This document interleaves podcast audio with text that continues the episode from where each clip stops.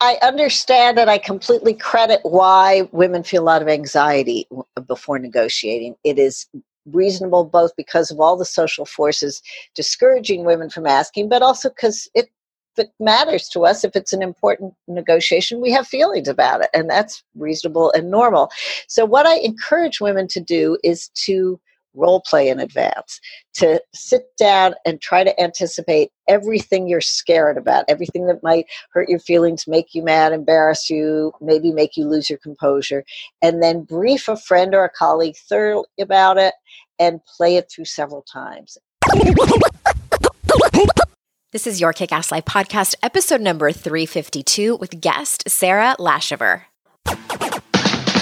This is the Your Kick Ass Life podcast with Andrea Owen, a no BS guide to self help and badassery.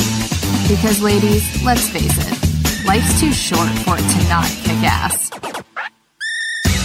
And here's your host, the girl who serves it up straight with a side of crazy, Andrea Owen. Hey there, ass kickers. Welcome to another episode of the podcast. I am so glad and grateful that you are here. Hey, so I am getting towards the very end of writing my third book, title Still to Be Determined. And I only have a few thousand words left to write.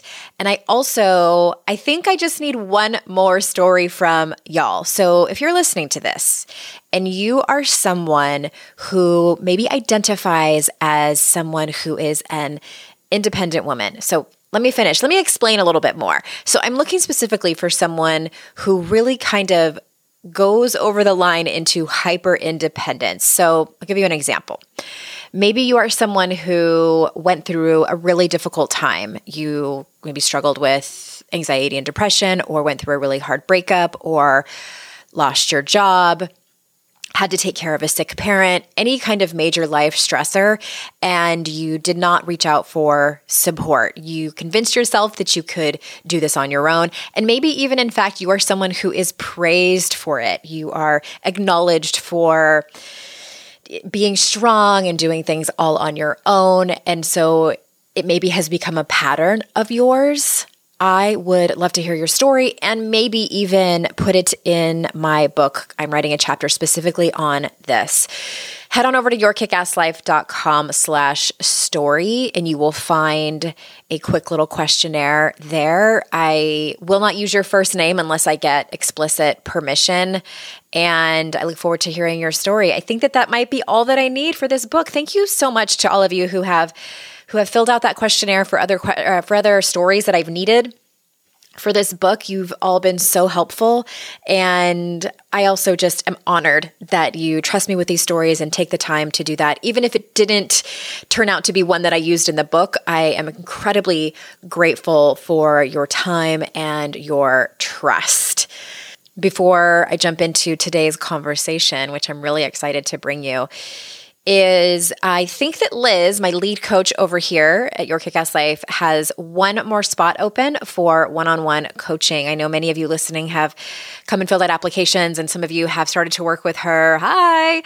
And I'm just really excited that you are in the best of hands with Liz. I also have one opening if you want to work with me, and I might be shutting that down very soon because going into edits with this book is um, kind of the point where I really start to stress out.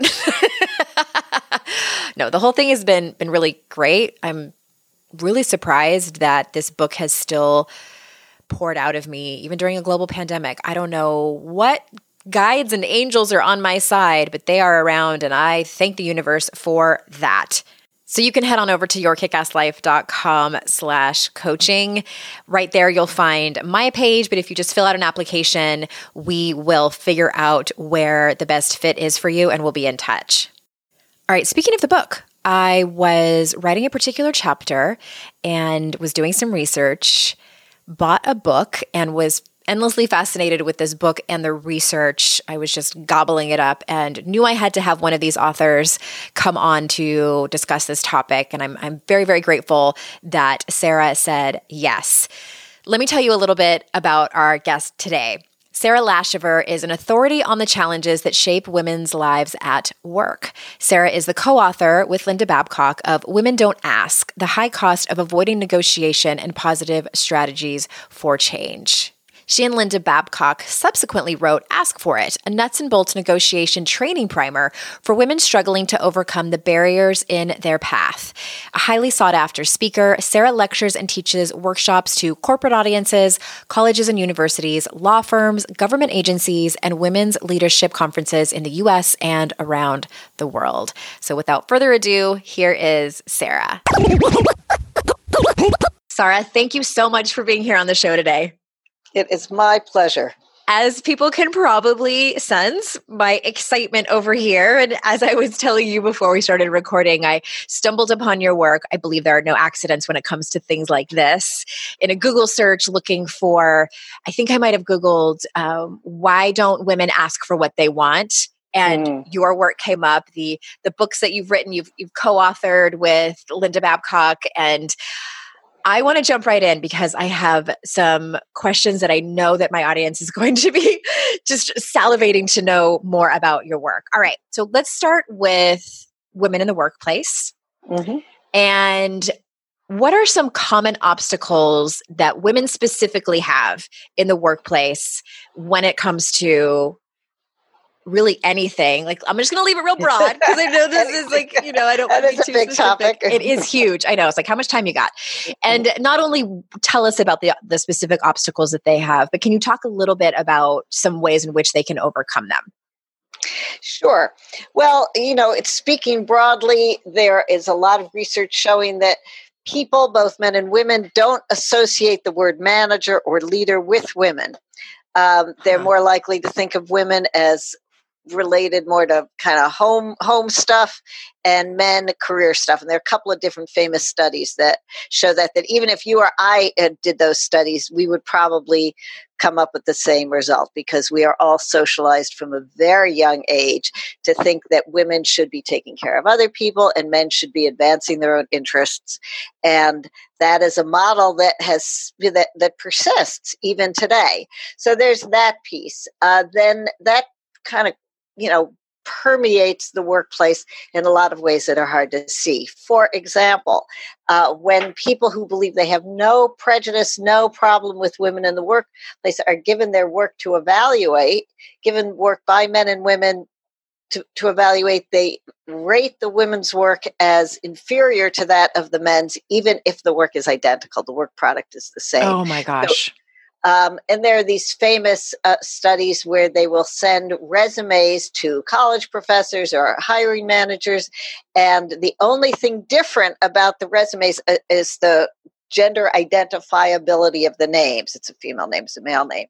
And the men are more likely to be given an uh, interview, be recommended uh, to be hired, they'll be offered more you know if they're offered the job and that is true of women professors women people in management too less likely to give those opportunities to people whose names sound like women's names mm-hmm. um, you know there are a lot of other factors that contribute to women having trouble getting ahead there's a recent study that just came out talking about uh, uh, performance reviews and that men are more likely to get kind of constructive criticism in performance reviews, while people are more likely to kind of soften, be a little vaguer, and be a little nicer to women, which mm. goes along with this idea that, you know, women are insecure, women don't have any confidence. Uh, but the net result is women aren't getting the constructive guidance, the feedback. Mm-hmm. Yeah. Yeah. Interesting. Okay. Well, that kind of leads me to just my own curiosity. And I read a little bit about this when I came across your work. And how did you how did you get into this work? Did you seek this out or was it an accident? How did you get here? well, uh, it, there's two main parts of that. One is I have always been interested in women's lives and careers. I uh, grew up with a mother who worked up till the day her first kid was born took you know had four kids the day my sister her youngest started kindergarten she went back to work. But she didn't get the opportunities the promotions that she clearly had earned and that was frustrating. Uh, so i was just interested. Also my life my opportunities different from hers different from those of women in earlier generations. But we didn't make the progress we thought we were going to make nearly as fast uh, or you know as far as we thought we were going to go. So super interested started out early in my career writing about women in the arts writing about women in the sciences women in academia and ended up writing a lot about women in business so, fast forward a number of years, Linda Babcock, who is a behavioral economist at Carnegie Mellon, was a visiting professor at the Harvard Business School. And I live in the Cambridge area. And she'd had this observation about her graduate students that the male graduate students would come and ask for something they thought would help them get ahead, be good for their careers, help them, you know, develop their teaching skills, whatever it was. And then the women would come and say, How come you gave that to him and you didn't give that to me? And Linda realized it was just because she hadn't noticed that the men were asking and the women weren't asking.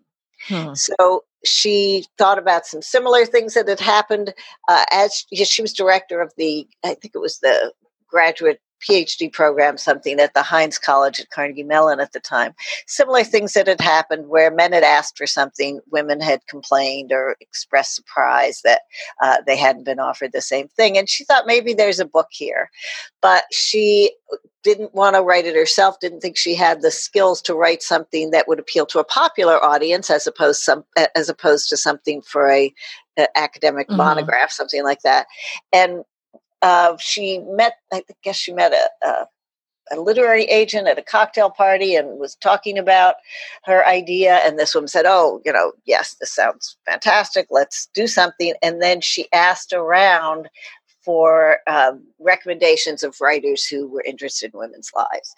So I then went and came up with my name. I went met Linda. I thought this is great material. I did, I should say, grow up with a father who said his big piece of advice to both his sons and daughters, where there were two of each of us, uh, don't take no for an answer the first three times. Hmm. That's actually a pretty good a pretty good rule of thumb. I do have people when I speak raise their hand and say, "Well, what about no? Don't you understand?" And what I understand about no is that it's often an opening gambit, or it's often the answer of an unimaginative person. that if uh-huh. you keep talking, you might find uh, that it is possible for them to give you what you want, and that you can brainstorm together or look at the barriers, the impediments, and figure out ways to remove them, lower them, that mm-hmm. kind of mm-hmm. thing. So, this re- research that you did with Linda was this in the 1990s? Is that correct? It was in the early early 2000s. Okay. Um, and and it's grown from there it's grown from there. I mean, it kicked off a whole area of research, and so many people have done work on this uh, since then. But this really kind of broke that story wide open that women are not actually asking nearly as much as men do. It was something we all kind of probably sensed without focusing on it, but Linda's research really confirmed that that is the case. Right. Okay. So you you briefly mentioned about the biases that people have, you know, towards women in the workplace. So, can you talk to us a little bit more specifically about the impact of that subconscious bias on women in the workplace? Well, if we're looking at it in terms of negotiation, women know that people don't like it, excuse me, when women come off as too aggressive. Right. And it's true. Women don't like it. When other women come off as too aggressive, men really don't like it. And so we think of negotiation as an, a, a, kind of aggressive interaction. Give me what I want. You know, mm-hmm. I deserve this. An argument. yeah, and, right, exactly. Mm-hmm. And so women avoid it because they think that's a bad strategy. That's there's going to be a bad backlash. And that's not the only choice. The choice is not negotiate elicit a backlash, do damage to your career and your relationships, or be, be silent.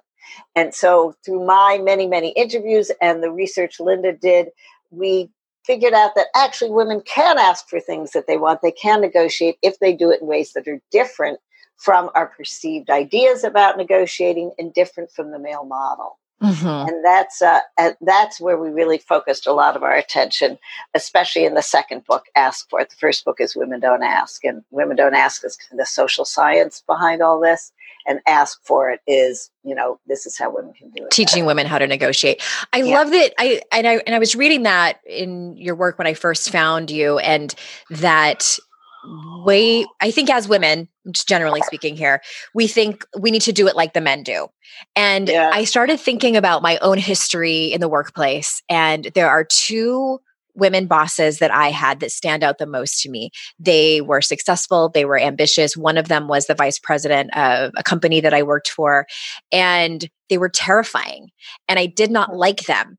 And it's and i think about this like had they been a man and acted the same way, I probably would have had a different view. I can almost guarantee I would have had a different view of them because just of their gender. And I and I really thought about it and thought, okay, well that's my that was my own subconscious bias at work.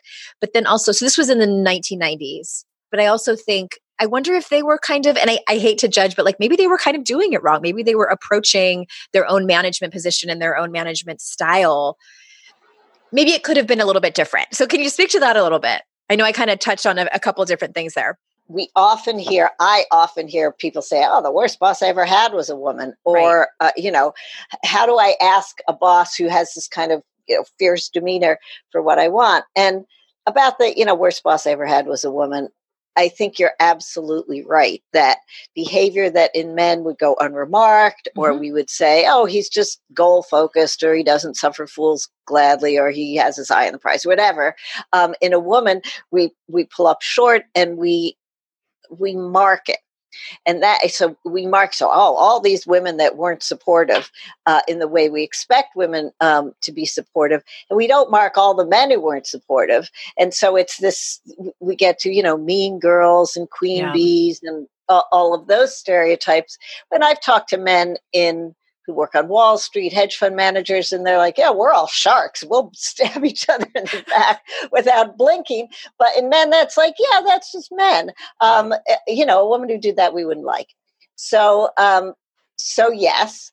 Now, as for eh, the scary bosses you had earlier in your career, I think there is some indication that women of, uh, you know, uh, kind of squarely in the middle of the boomer generation who had to claw and scratch their way uh, to the top, who mm-hmm. really had to fight very hard uh, against terrible odds and lots of uh, lots of trouble that it was a little hard for them to make it easier for the women who came behind them. That they were like, yeah, I had to, you know, whatever. Why should it be easier for you?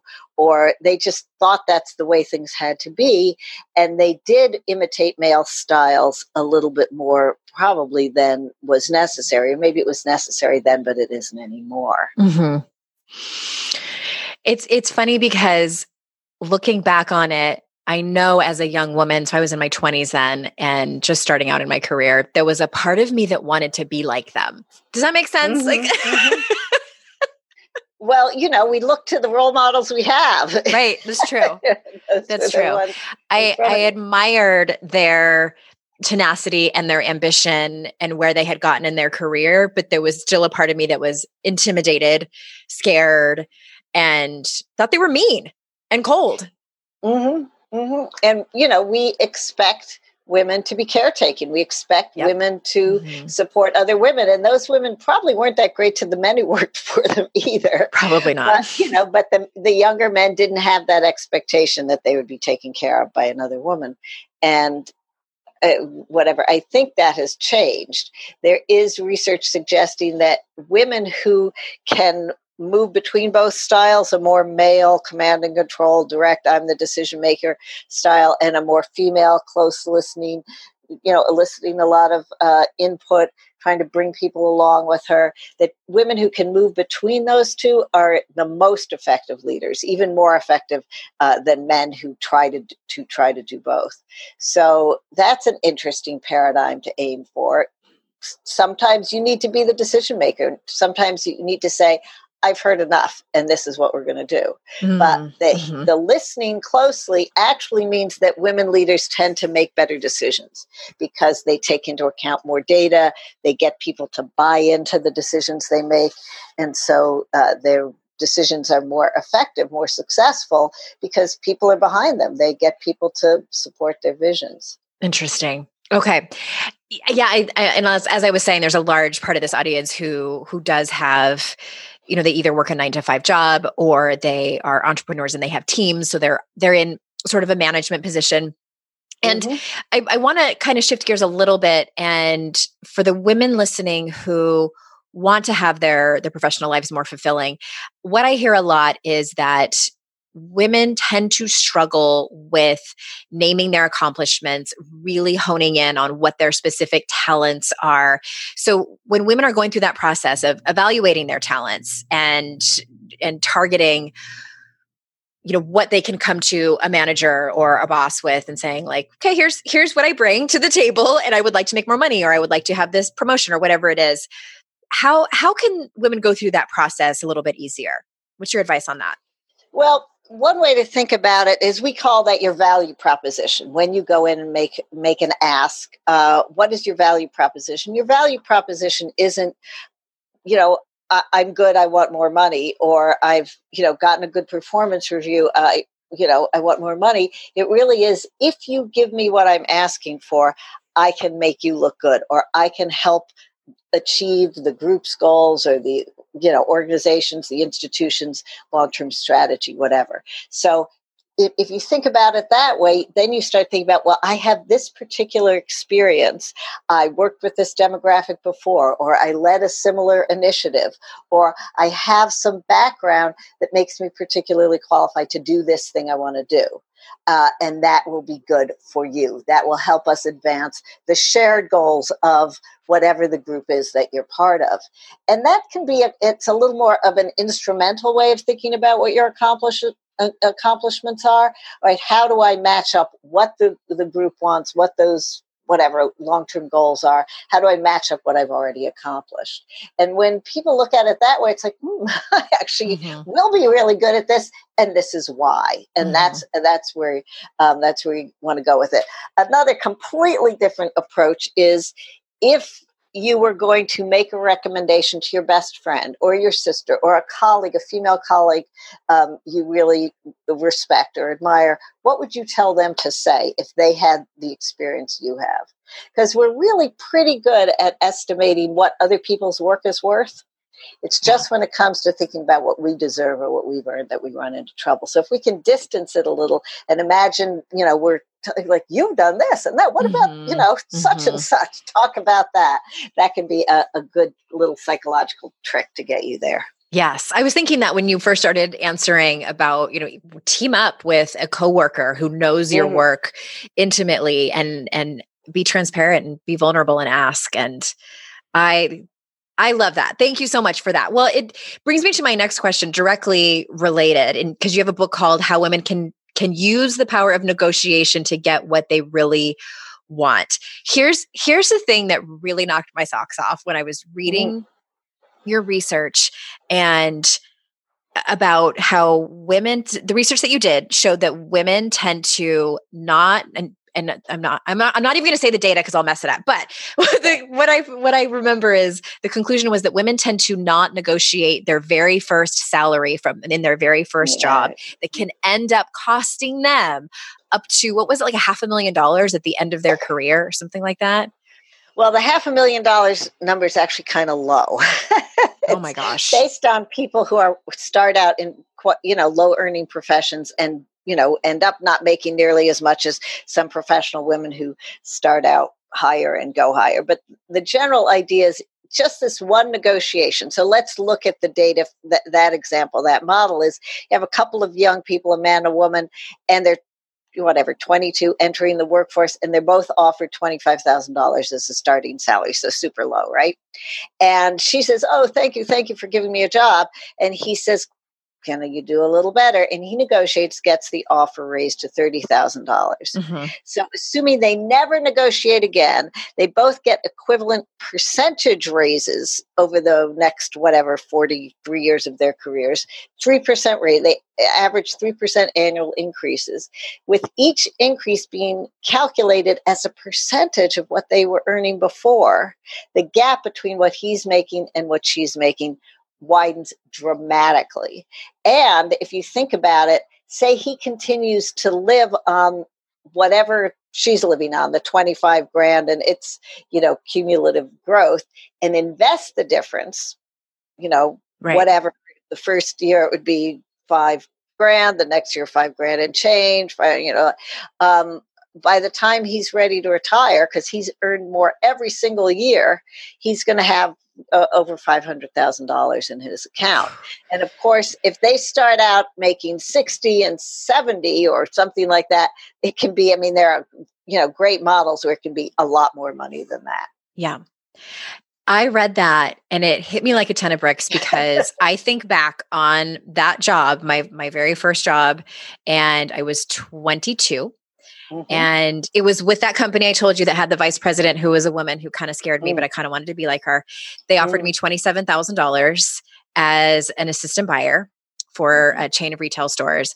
I didn't even I mean, it didn't even fathom that I could negotiate that salary. I was mm-hmm. thankful, mm-hmm. like just like you said, okay, thank you so much. And I was so excited. And I had my own desk, I had my own phone. Like those were the things that were more exciting to me. Mm-hmm. Oh my gosh. But and and I asked about this. It was interesting. I, I just casually asked about this on my personal Facebook page. And one woman replied and said that she did negotiate her very first salary and got like 7,000 more a year or something like that because she had read. I wonder if she read your book or saw mm. some of your work or something. She said she read a quote about that. And that's what made her ask for it. And she had no idea. Her parents hadn't taught her, nobody else. And I thought, this is so important. Like, oh my gosh.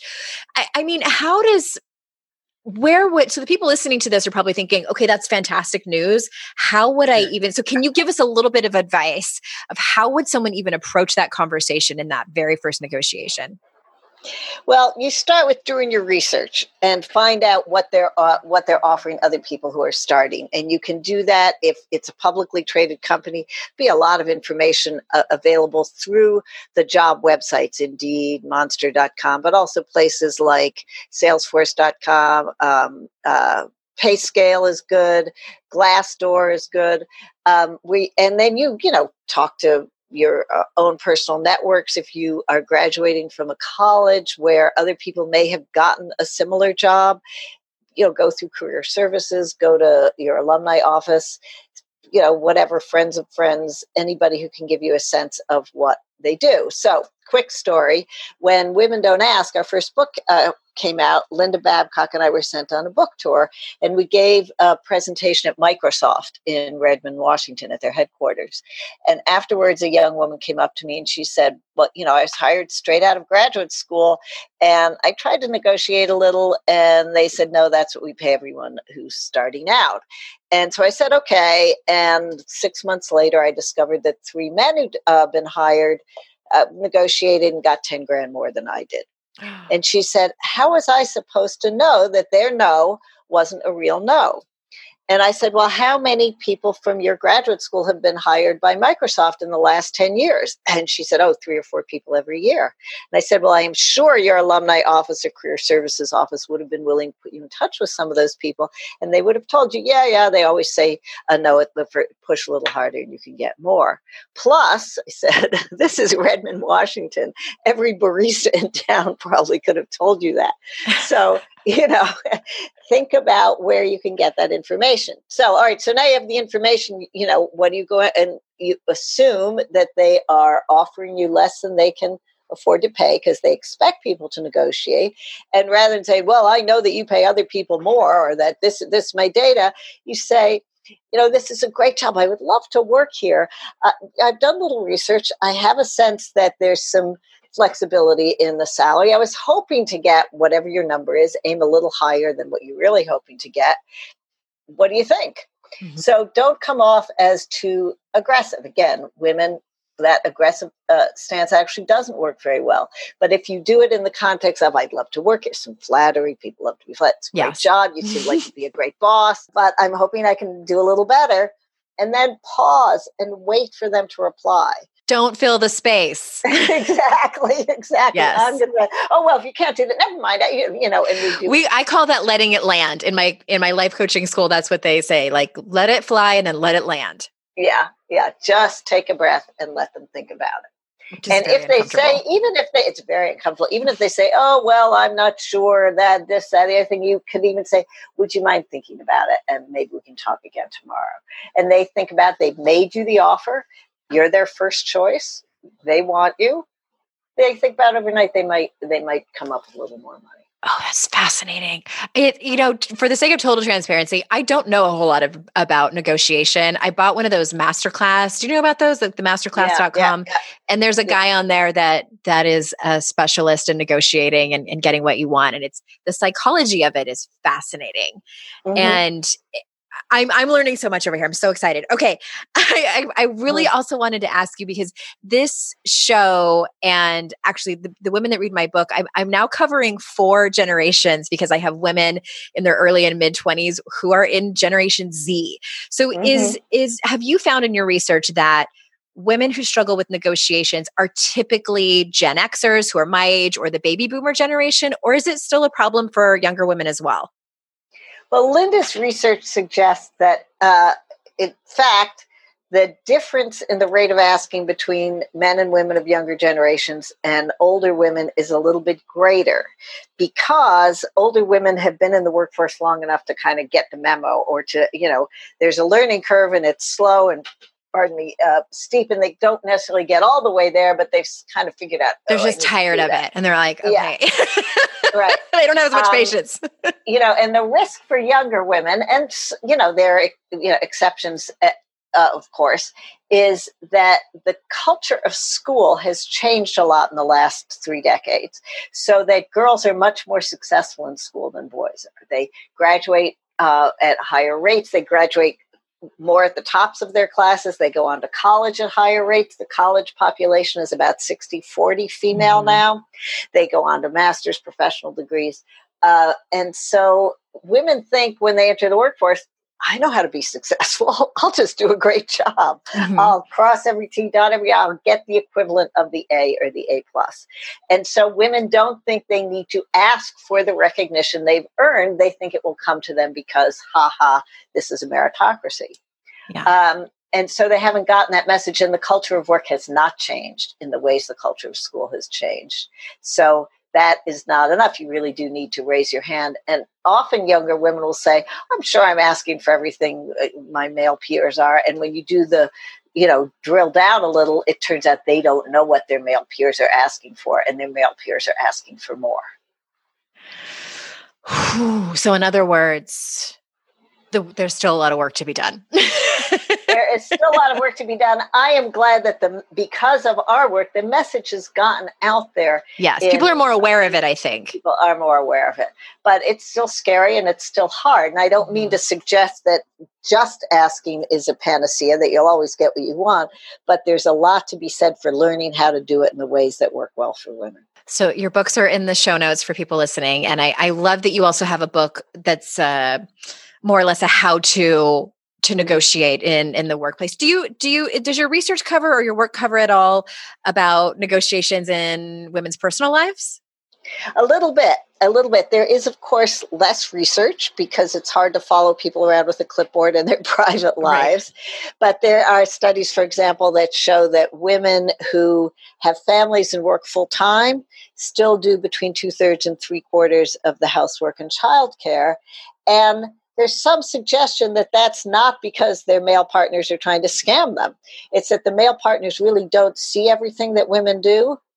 And if women don't ask, if they don't say, hey, you know, we both decided to have these kids, Mhm. we both Mhm. decided to, you know, whatever, buy this uh, Cohabitate. Mhm. yeah.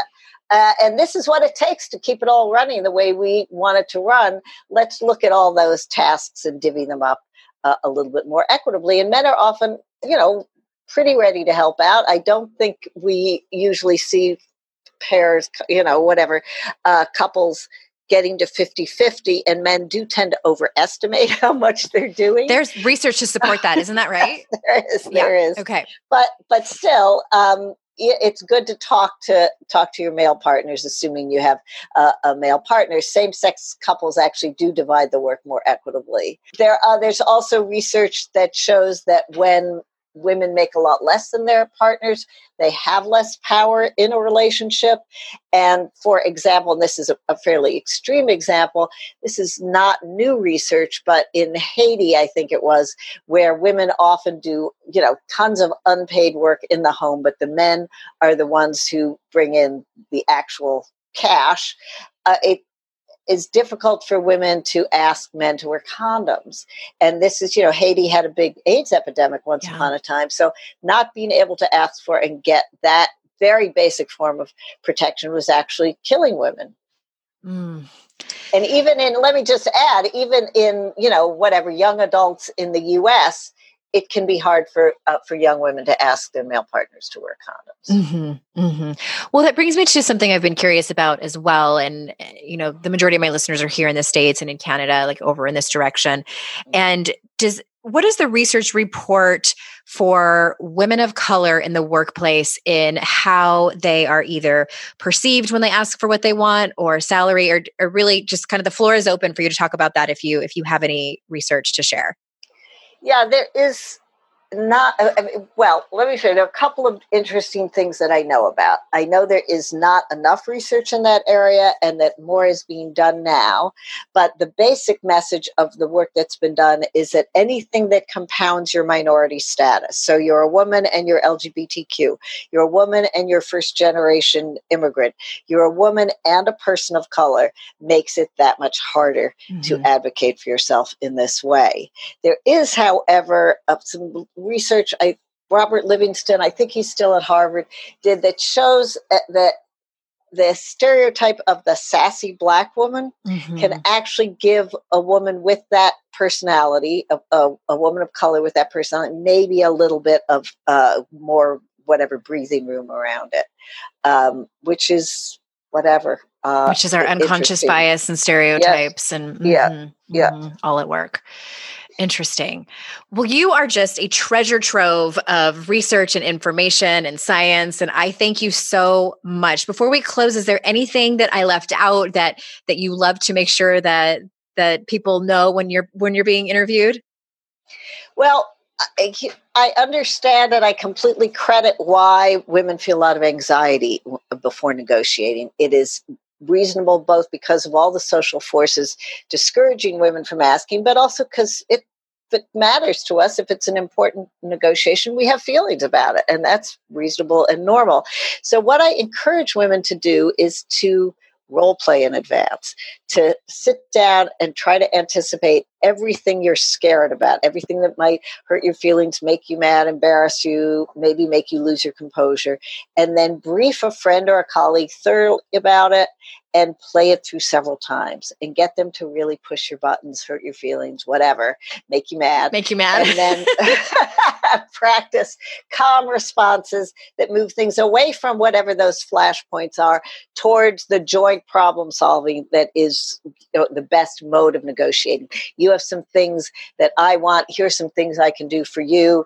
We have some shared interests. Let's uh, let's figure out how to make it all happen.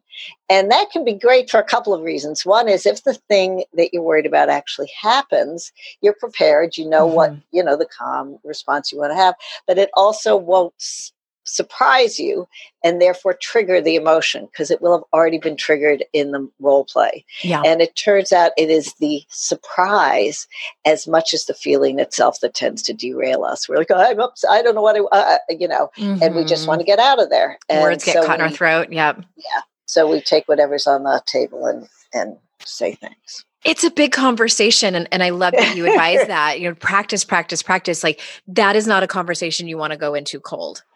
Right, right. There's a truism. I quote this all the time. Uh, you know, when it comes to negotiation, people don't plan to fail; they fail to plan. Yes. The more prep you do beforehand, the more successful you will be.